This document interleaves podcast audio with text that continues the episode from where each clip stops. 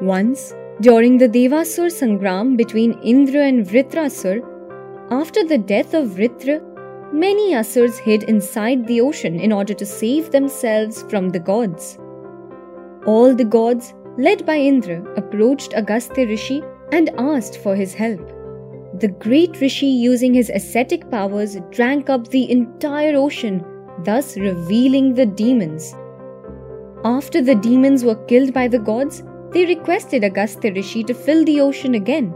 He then urinated the entire water to fill up the oceans.